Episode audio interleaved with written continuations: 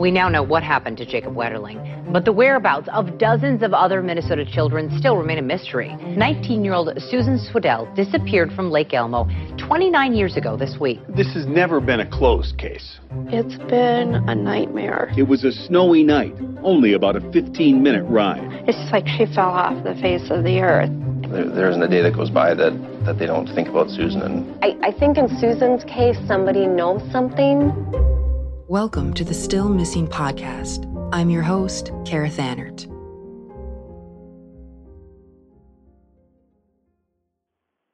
I, I remember her as uh, petite, beautiful, inside and out. Um, she was very artistic, inclined uh, to uh, write poetry. She was she was very good at scrapbooking before scrapbooking was a big thing. Uh, so she was kind of coming into herself as a as, as a writer and a, a an artist as as far as being able to draw and put things together. Uh, it was uh, she she was also very soft spoken.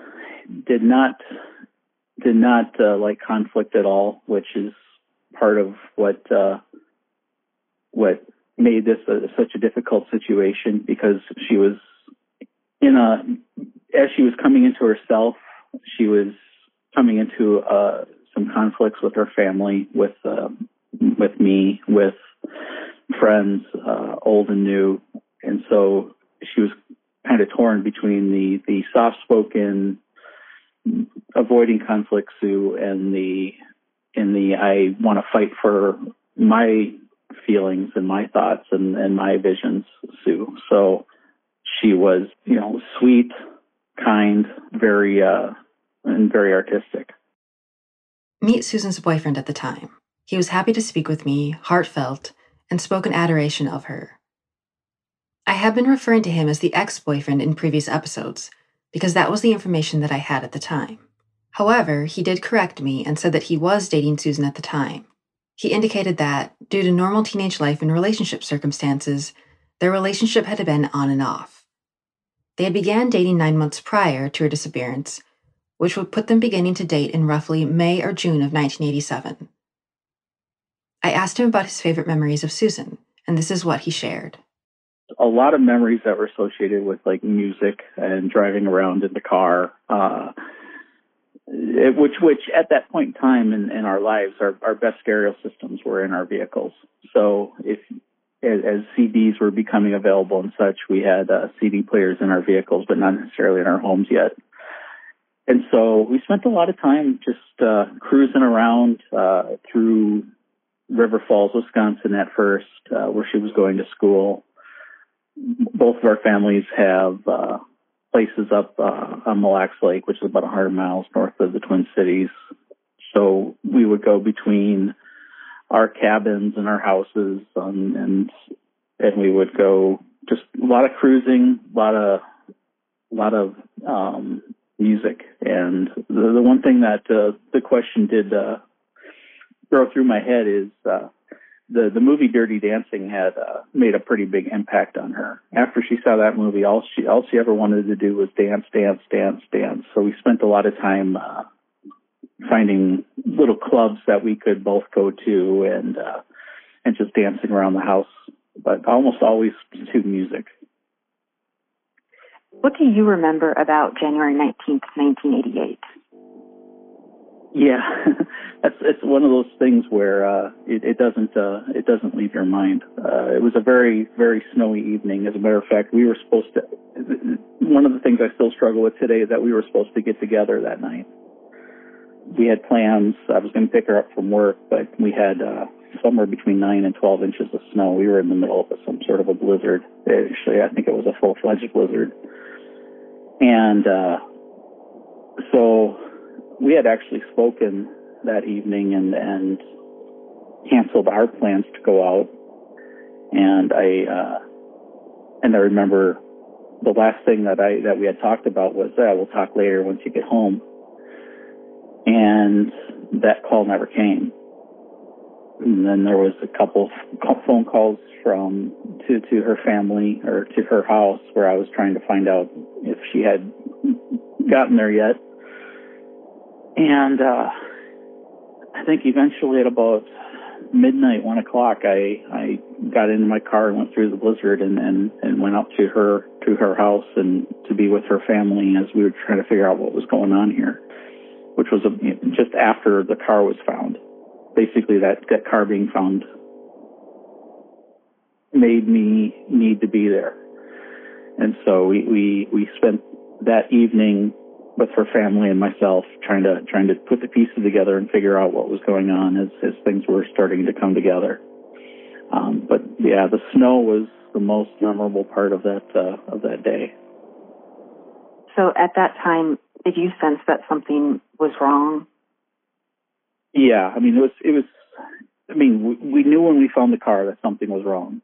The uh, if I remember correctly, the this was a long time ago. I'm trying to I'm trying to get the proper order of events uh, through my mind, but if I remember correctly, the gas station was closed at the point in time that they that they found the car, uh, so they didn't have any answers. So we were kind of going by the premise that the car had broken down and that she had tried to walk home, and so we were focusing a lot of attention uh, trying to figure out you know, was she was she stuck in a was she in a ditch somewhere or in one of the fields between the, it's it's not very far. It's only about a half a mile, but in a blizzard, that's a long that could be a long ways, and you can get very disoriented. And so we were kind of focusing, uh, trying to figure that out.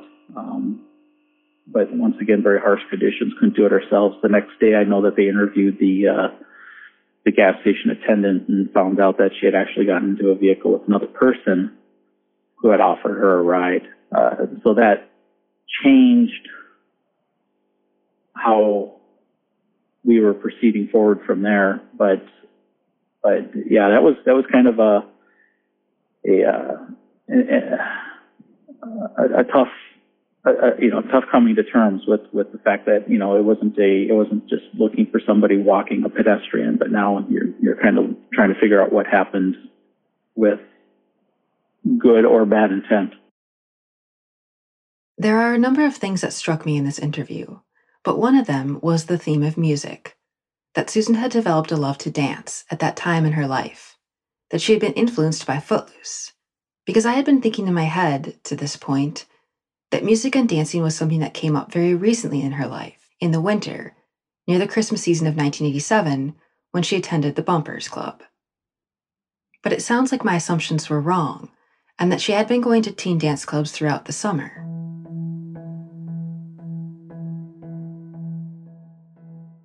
Long story short, she was she was 19, really at a point in her at a point in her life where she was looking for you know the the permanent sort of relationship. I was 16, going to school 30 miles away, um, active in sports and extracurricular activities. Uh, had actually um, just recovered from knee surgery at the point in time that uh, she disappeared um, due to a football injury, and my family had bought a business up on Mille Lacs Lake, which is about 100 miles north of the city. So I was being pulled that direction on the weekends. So our time um, went from where we were together every day to where we were seeing each other maybe a couple times a week, and and that was really difficult on her. Uh, she she would come and hang out in the cities, uh, but it a lot of times my schedule just wasn't permitting me to, to spend a lot of time with her, especially the weekends where she was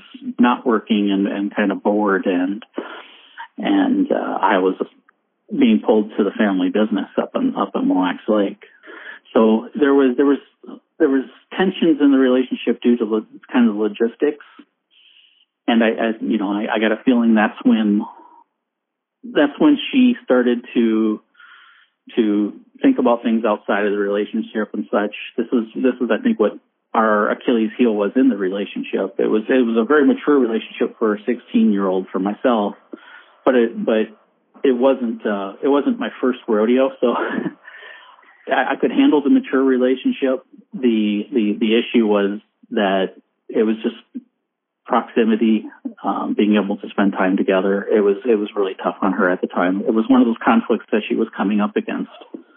um, as I kind of mentioned in the in the first part of the conversation here, is she was going from she was she was coming into her own. She was really figuring out who she was, and and and a lot of those places of figuring out where who she was, it didn't necessarily mean that I was the best fit.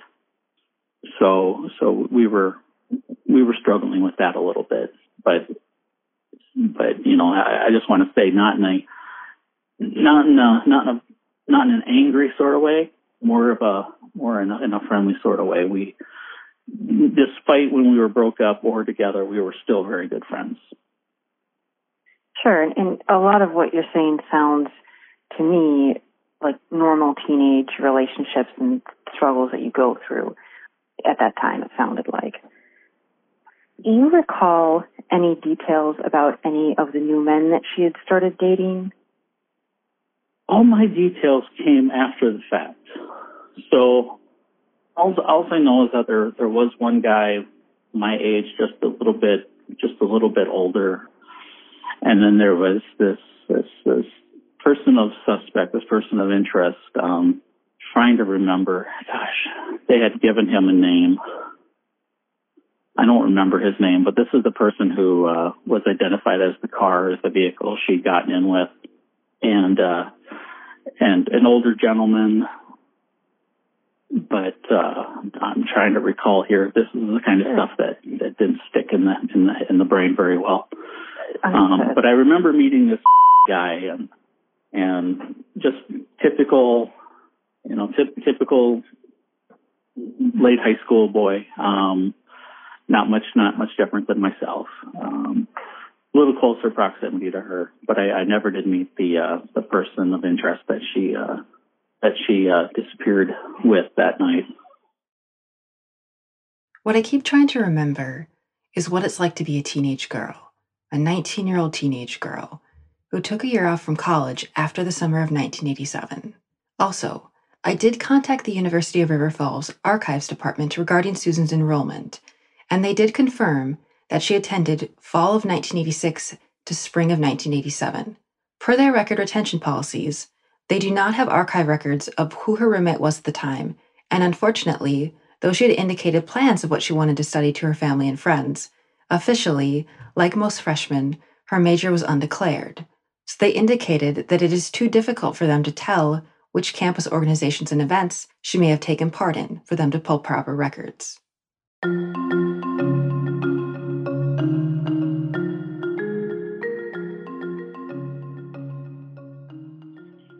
has this affected you over the years? you don't really get over it. Um, I do. Uh, I do carry a lot of guilt with me on the fact that I was supposed to see her that night. That, you know, you get that you get that that guilt feeling that somehow I could have been there to prevent all this. Um, at that point in time, I I, I I just feel that had that snowstorm not occurred, this event probably would not have occurred. I would have been there. We would have we would have been together that night. Um, don't know if we would have been together, boyfriend, girlfriend, forever, but but it definitely would have changed uh, this disappearance. Um, I know that it's it's it's it's been even more dramatic for her family. Um, I knew her for nine months. Uh, she was a remarkable woman, but her family um, is not beyond it. They they have not been able to move on. I know that they're very um, involved with um, like the Patty Wetterling um, Foundation and such, and and people of similar sorts of uh, experiences, and, and that they've really struggled to to move on with their life since. Um, for me, I've been able to move on with my life just kind of under the understanding that you know, one of two things occurred. Um, she either got in over her head and got in with some bad people and and and and, and or because of the place she was in life and and the things that were in front of her at the time that she was not um, dealing very well with, she decided to change her life and uh, and and I, I keep there's this part of me that keeps hoping she she had a boyfriend before me that was from Japan. He was a foreign exchange student. Some part of me just hopes that she that she decided she had enough of her current life and moved to Japan and has a uh, happy family of her own over there. Um, but but we'll never you know at this point in time we don't know. Um, one of the issues with being such a cold case is nobody ever talks about it. Um, you know, she could be out there and all she needs to do is contact her family and let them know, you know what, I'm okay. I don't have any intention to, to, to be part of the family anymore, but um, I just want you to all know I'm okay.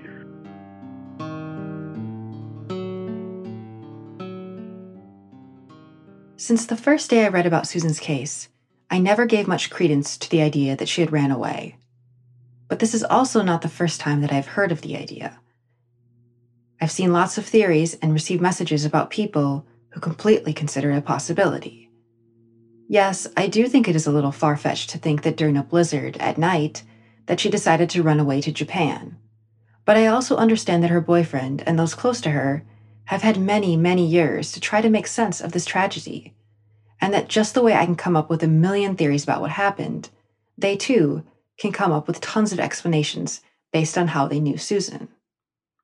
But then I hear her sister Christine's voice in my head, saying that it wasn't a part of who Susan was to do something like that, how close they were, and how much Susan loved her family. What do you think? Are there possible reasons that she could have ran away? Should we be considering this as something plausible? A few months ago, I, I was going through Stillwater. Uh, um, I was helping a, a, family member move in Somerset and went through Stillwater. And my brother and I stopped and ate in Stillwater. It was a place that Sue and I had been to before. And all of a sudden, I, I kind of it was like I saw a ghost. I just uh, turned white and started getting very emotional. Um, so there's certain things that can trigger. Um, I do not go into that area very often fortunately, my life has taken me away from that side of town, and and really, that's I don't I don't live in that state often anymore. I've lived out of the state more than I've lived in the state since that time. Um, you never get over it.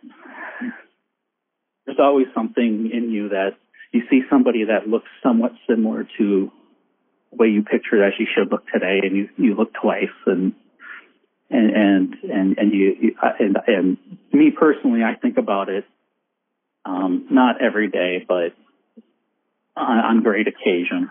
Um, she she was a member of my family in some ways too. You know, we got these family pictures and stuff that we look at uh, every holiday, and uh, some of the pictures actually have her in it, and it's like, oh, jolt of of of the feelings. Um, but uh, but yeah, it, it, you take it with you. You, you never, you never get over it um, entirely. It, it, it, follows you through life. It follows you through your experiences and your and your fears. Um, you, you fear every relationship could have that instant ending um, beyond your control. You try to take control of everything you can and keep the people who are close to you close. Um, but I'll tell you this: that I will tread through a snowstorm now to get to somebody if they uh, if they if they ask for me to be there. Um, that's probably something I wouldn't have done before that um, night, but, uh, but yeah, there's no there's no snowstorms or ice storms that uh, that can hamper me from um, being there for my family or friends anymore.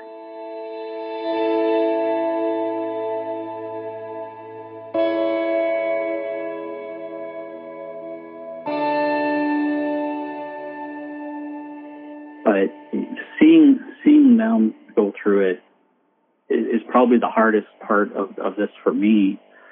Um, and just the lack of closure, not not being able to, to to close a chapter because there's just too many questions, too many variables, and and and, and even knowing everything we know now, there's just there's there's there's too many things that we don't know and we, we can only make assumptions on, well, it could have been this or it could have been that, but, but this, this thing looks so possible in many different directions. She could have been, she could have run away.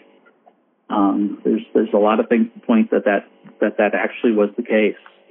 But did she run away? What things in your mind um, point to the runaway scenario? Um, the the person she was with. Uh, I know that uh, there, there's been some reports of uh, of her being back at the house after that. Um, her, I remember that uh, that couple days after, um, when nobody was home, that some things had been gone through in her room. Um, there was there was a theft at my mother's house, which is where I was living at the time. Um, and the things that were taken were bedding and like living things you would need to, to live. Um, there, there wasn't, it wasn't jewelry and, and electronics at that point in time. Electronics really were bulky, but, um, it, it just, there was a lot of things that occurred that kind of that kind of showed that this was intended to be that way. Um, as a runaway, it's a lot of a lot of things in proximity of the timing um, in, in, different areas that that pointed that out. That I, I do believe that it was probably and, and, also knowing what was what was her in her head at the time, um, how much she was struggling with her family, how much I how much she was struggling with me, um, not being able to give her what she needed, um, as far as time and, and attention, the, and, not wanting to confront those things. I know she was also having issues on her father's side. Um, her mother and father were separated at the time and, and, and I know that, uh, her relationship with her father was becoming very, uh, very strained as well it was just a very, very tough time for her as she was coming, as she was figuring out who she was and coming into her own, really.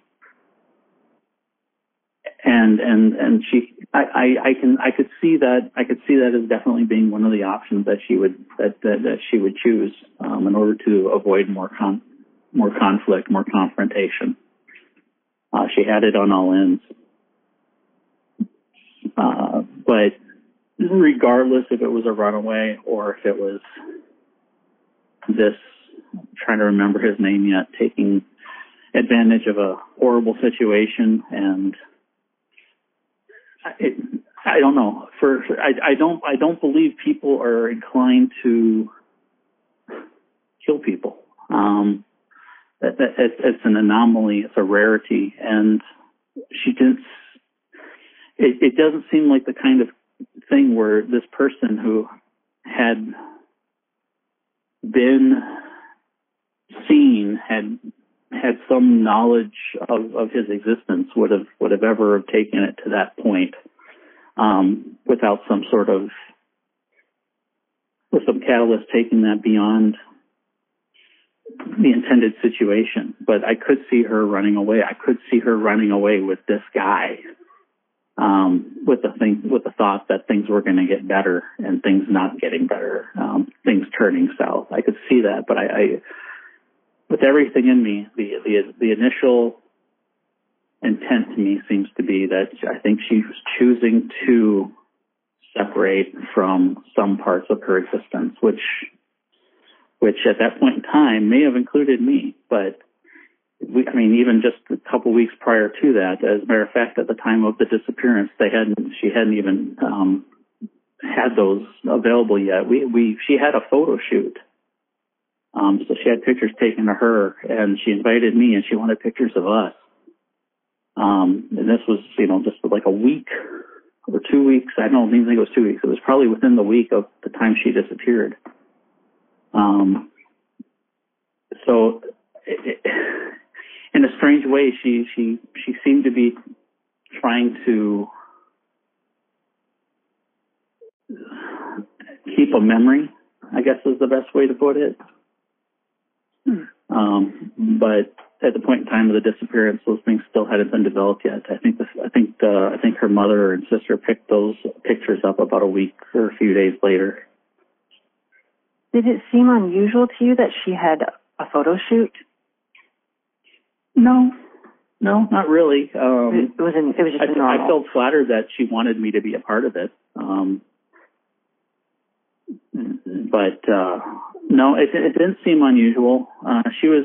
I mean, the last time she had photos before that was a couple years prior, the senior photos. Um, she, at that point in time, probably didn't have any current pictures. It's not like the current age where we have digital cameras and, and all that. We can take a bunch of pictures of ourselves.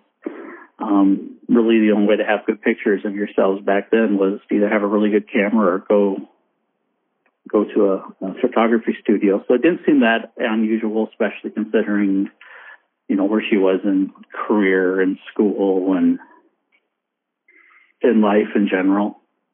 Um, to want to want to have some some memories. Um, the only thing that seemed unusual was uh, was was having it, it didn't seem unusual to me at the time. It seems unusual to me now. Is is having me in those photos with her um, when all this other stuff was going on in our relationship. So it sounds to me that in your mind, and based on the way that you knew her, you feel it is a complete possibility that she could have ran away. Yes.